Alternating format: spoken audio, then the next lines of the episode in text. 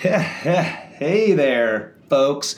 We're back on Fantasy Football Fiend talking week nine football. But first, let's talk a little bit about week eight. no real shockers in the NFL uh, this last week. Um, you know, n- nothing really stood out to me as far as um, big upsets or anything like that. Um, but I'll just hop into a few games. Uh, I'll start with um, the Packers and the Chiefs. We all knew uh, that Aaron Rodgers and the Packers were, were an elite squad, are an elite squad. Uh, had Mahomes been playing, it may have been a different outcome. Um, but you saw a, a, great offensive showing from the Packers, um, and, and they played well and won the game. Uh, they are a very elite squad in the NFC and um, might come out of the NFC. I also really like the Saints this year out of the NFC. Um, what else happened? Uh, the Eagles game was kind of an upset. I did pick the Eagles in my Pick'em League uh, this week because they always just win these weird games. And I'm just not exactly sold on the Bills this year. They're five and two, but I'm not I'm not sold. I'm not, I, I don't know. I don't put a lot of stock in those five wins, I guess. They just haven't showed me everything that I think a legitimate playoff team uh, shows normally. What else? Oh, the Chargers uh, beating the Bears was kind of was kind of shocking. Um, I think that the Bears had a lot of opportunities. Uh, they missed two field goals in that game and lost by a point. Um, Mitch Trubisky had a, a, fumble and an interception in that game. Just nothing real, real impressive from the Bears offensively, at least.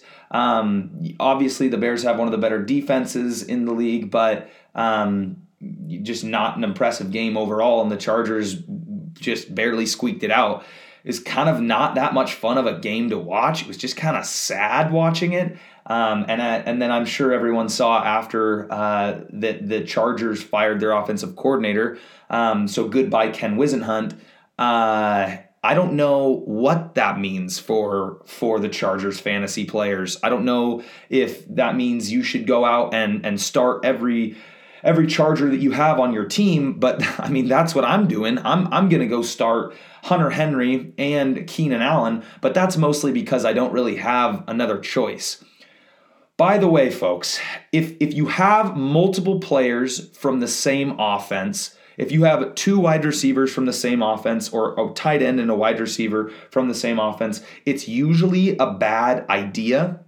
Again, I'm only starting those two because I have to due to due to byes, but it's usually not a good idea to split up targets between between multiple wide receivers or tight ends because you're you're just hurting yourself with the number of targets Uh, possible. Ideally, Hunter Henry will have five catches for 100 yards and a touchdown, and Keenan Allen will have seven catches for 150 yards and two touchdowns. That would be best case scenario. Is that going to happen? I don't know. Ken Whisenhunt's out, and now who knows what the Chargers offense will look like? They have weapons, they've got great players, a quarterback who is legit, I think.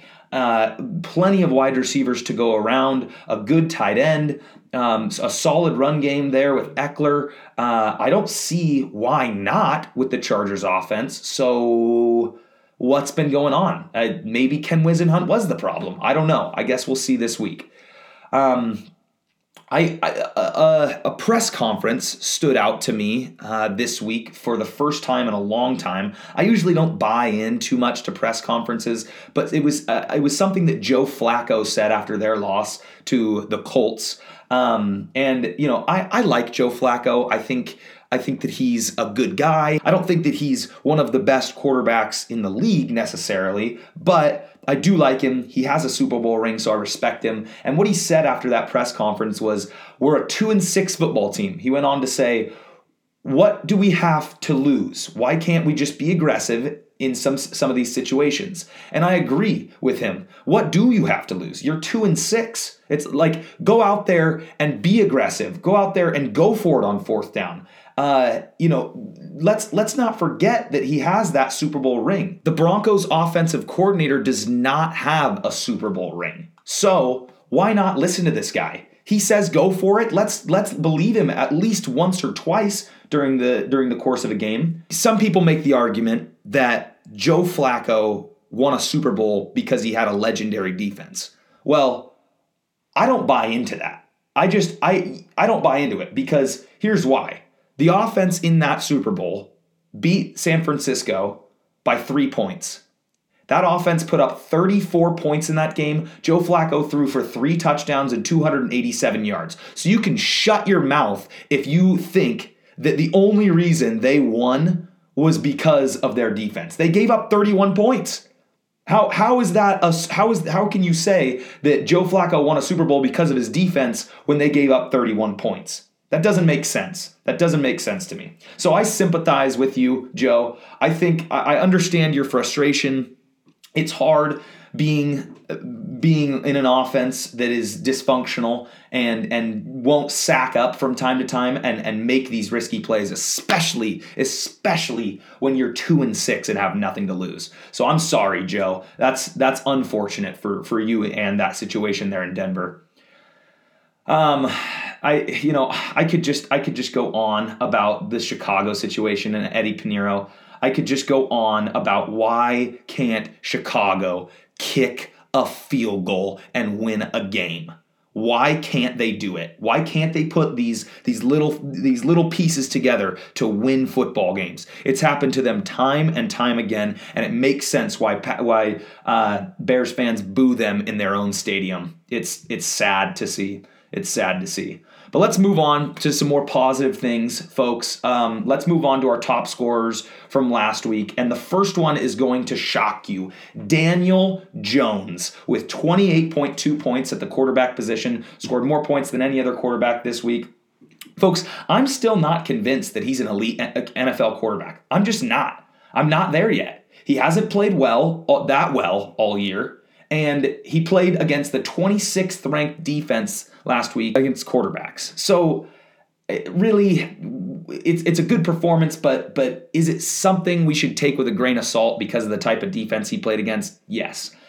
This week he plays against a, a tough Dallas defense. I think they're fourth in the NFL against against quarterbacks this season. I would not pick him up and start him. That would not be my advice uh, this week.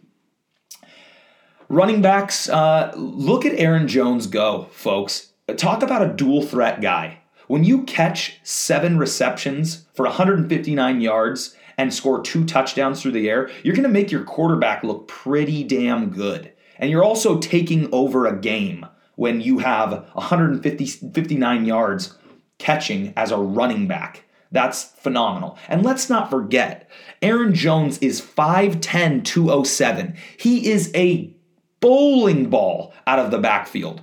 Good luck tackling that man. Good luck. Another running back I'd like to talk about is Tevin Coleman. Hello. 37.8 points from Tevin. I miss you, Tevin. I miss you on the Falcons squad, and I also miss you, Kyle. Kyle Shanahan is easily the best offensive coordinator in the game and one of the best offensive minds in football. He loves playing with Tevin Coleman. He loves Tevin Coleman out of the backfield. Four total touchdowns for Tevin Coleman. That guy, that guy can play, ladies and gentlemen. That guy can play. Wide receivers this week, Mike Evans. He Mike Evans told Chris Godwin, "Take a seat, buddy. I'm the I'm the boss around here. I'm the boss around here." Caught 11 of his 12 targets this week and uh, went for went for almost 200 yards and two touchdowns. He's a big physical wide receiver. He is a specimen and can play football. Yes, he had that goose egg of a zero a couple weeks ago, but he's back and and the man can play. Cooper Kupp had a great week this week with 35 points. He, you know, this guy, this guy's got a special place in my heart coming coming out of Eastern Washington. You know, that underdog story. He's playing he played college for an FCS school. You got to love it. And and he's done he's done wonders for Sean McVay. Um, he had 221 yards this week uh, and averaged 31 yards per catch. That is phenomenal. Uh, and it's too bad he's on bye this week. Um, and stay tuned for for possible pickups and starts that might replace Cooper there. This week, uh, one of the tight ends I want to talk about, he wasn't the, the league's leading tight end in fantasy points. That would have been Ryan Griffin, but Ryan Griffin is rostered in like 1% of leagues and guarantee nobody actually started him. He It was kind of a fluke um, playing there for the Jets. But I want to talk about a man that I told you guys to pick up a long time ago. I told you to pick him up two, maybe three weeks ago. His name's Darren Fells, and he plays for Houston. The man, the man caught, I think, two touchdowns this week, and uh, he he went off. I, and I told you, I told you to pick him up. And so, if you've got no better option uh, there at tight end, he could definitely produce uh, major for for your for your fantasy team this week. At flex, I'd like to talk about Latavius Murray. I talked a lot about him last week. Week eight, he had 36.7 points, real solid. Again, stepped up into, into Kamara's shoes and produced, and it definitely helped him that his buddy Drew Brees was back in the system this week. Defense, uh, boring, boring subject. We're talking about the Patriots again. 20 points for them. I mean, you guys played Cleveland, so I mean, kudos to you, I guess. Like, Baker did as one would expect. He lived up to his shitty expectations and threw a pick just like in every other game this season. I mean, yeah, the Patriots can, phenomenal defense, phenomenal. But when you play these these type of caliber teams, what else can you really expect? At kicker, Dan Bailey scored 16 points, and here's the funny thing: had more fa- fantasy points than my fantasy quarterback last week. Uh, Kirk Cousins wow, Kirk Cousins screwed me with 11 points. Dan Bailey had 16. Kicked four field goals uh, on the day for the Vikings, and and th- that team just continues to roll. Um, and it is a close race uh, for the NFC wild card because um, you know the Vikings have a, uh, a, a tough team to beat uh, for their division lead in the Packers, and the Seahawks also have a tough team to beat in the 49ers for the division lead there. So the NFC is just a just a brawl to see who's going to make the playoffs this year. Going to be interesting. Um, I'm going to give my honorable mention to Stefon Diggs because I started him. Uh, he had just over 19 points uh, and uh, played played well for played well for there for the Vikings. Pickups this week. I'll start by talking about a guy named Chris Thompson. He's available in 65% of leagues, and he's a great catching back out of uh, out of the backfield. So he's a solid option in PPR leagues. Coach said he's supposed to play this week. He wouldn't be a bad pickup. Um, I think averages just over 10 points. Solid pickup there uh, out of a Washington running back. Danny Amendola, I mean, I told you guys, I told you guys already about this guy. I told you to pick him up weeks ago, and he's played well. He's available in 80% of uh, ESPN leagues, and he's seen more targets in his last three games than in his first three games of the season. So why not add him to your team? Um, when he plays these iffy secondaries, he's definitely a start. DeVante Parker, another pickup you could you could make this week. Uh, he he shocked me. I mean, he, with with only being rostered in 15% of leagues, you would think that with four games in a row having double digits that he'd be rostered in a lot more leagues, but I guess people are sleeping on him because he plays for Miami. So DeVante Parker, if he's available in your league, go ahead and pick him up. Uh, and and you know that's another guy that is is going to be close to or or over ten points um, if you know you're missing Cooper Kupp this week. Another good, uh, another good pickup if you're looking for a kicker. Your kicker's on bye uh, is Tennessee's kicker Cody Parkey. Um, he plays Carolina this week, who hasn't been great against kickers, and Cody Parkey had a solid week last week, so why not? Start them, sit them. Uh, start with the starters. Um, I would start Emmanuel Sanders this week. I told you last week that his his production would increase uh, once he got traded uh, over to San Francisco. And what did he do? He went and got the end zone the end zone for only the third time this year. So start Emmanuel Sanders this week. Josh Jacobs, another guy that I would definitely start this week, plays the worst team against running backs uh, this season and could get into the end zone maybe multiple times this week. Uh, I'd definitely start Josh Jacobs. John Brown, another guy who, you know, if you're looking for a guy to step up and play the wide, wide receiver position for someone who's either on bye or injured, plays Washington, who's allowing the highest completion rate in the NFL to wide receivers, wouldn't be a bad start this week. I think he goes for close to 15. Sit him this week. I'm gonna my my big bold statement for this week is gonna be sit Mark Ingram. He plays New England, who has not given up one touchdown, not one rushing touchdown to any running back all year. Sit Mark Ingram this week. He's kind of been up and down this year. Definitely, I would say sit Mark Ingram. Another running back you're gonna want to sit is going to be Marlon Mack. He plays a good Pittsburgh defense and has been very up and down this season. I don't believe that he will have a great game.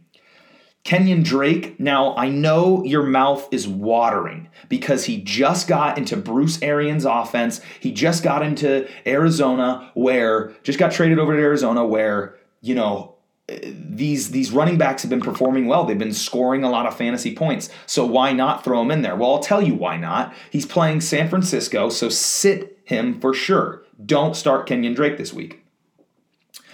All right, uh, time to talk about everybody's favorite segment. I was wrong. Uh, Corey Davis, I will start with it. I I started him in my league, and he had two points. Total bust. Totally thought he would get more targets, and he was barely looked to. Tannehill barely looked his way, and it was it was a sad week. Um, so don't start Corey Davis this week either. There's another sit him for you. I said that I said to sit Keenan and Jarvis. This is kind of an I was wrong moment, but not really. They both had they both were in double digit d- double digits, excuse me, it, but they were in, on the lower half of the double digits. So sorry for that one if you started some if you started someone over them who who didn't do as well um oh and the last one this is a this is a bad one folks this is a really really bad one my cousin and i uh, we were looking at his roster and we decided together that we would have him start Dede Westbrook on his fantasy team. and Dede had a whopping zero points. And that was real ugly, obviously, for my cousin's team. Um, Gardner threw the ball 34 times and threw for three touchdowns, but only targeted Dede Westbrook one time. And that's what happens, you know, in in fantasy football. You, you get guys injured during the game, and and it ruins your season. It it's ruined my season for sure. Um, and and injuries are are the ultimate equalizer in in fantasy football. Um, you've got to pay attention to uh, the type of league that you play in. If it's PPR, you should be valuing wide receivers a lot more than you value uh, than you value running backs. But if you're not in a PPR league, then you need to be value valuing your running backs a lot higher because they're going to yield you more points throughout the season. So pay attention to what type of league you're playing in um, and and who you need to score the most amount of points in order to be successful. That's my two cents for the week, folks. Uh, thanks for joining me, and I will see you guys next week.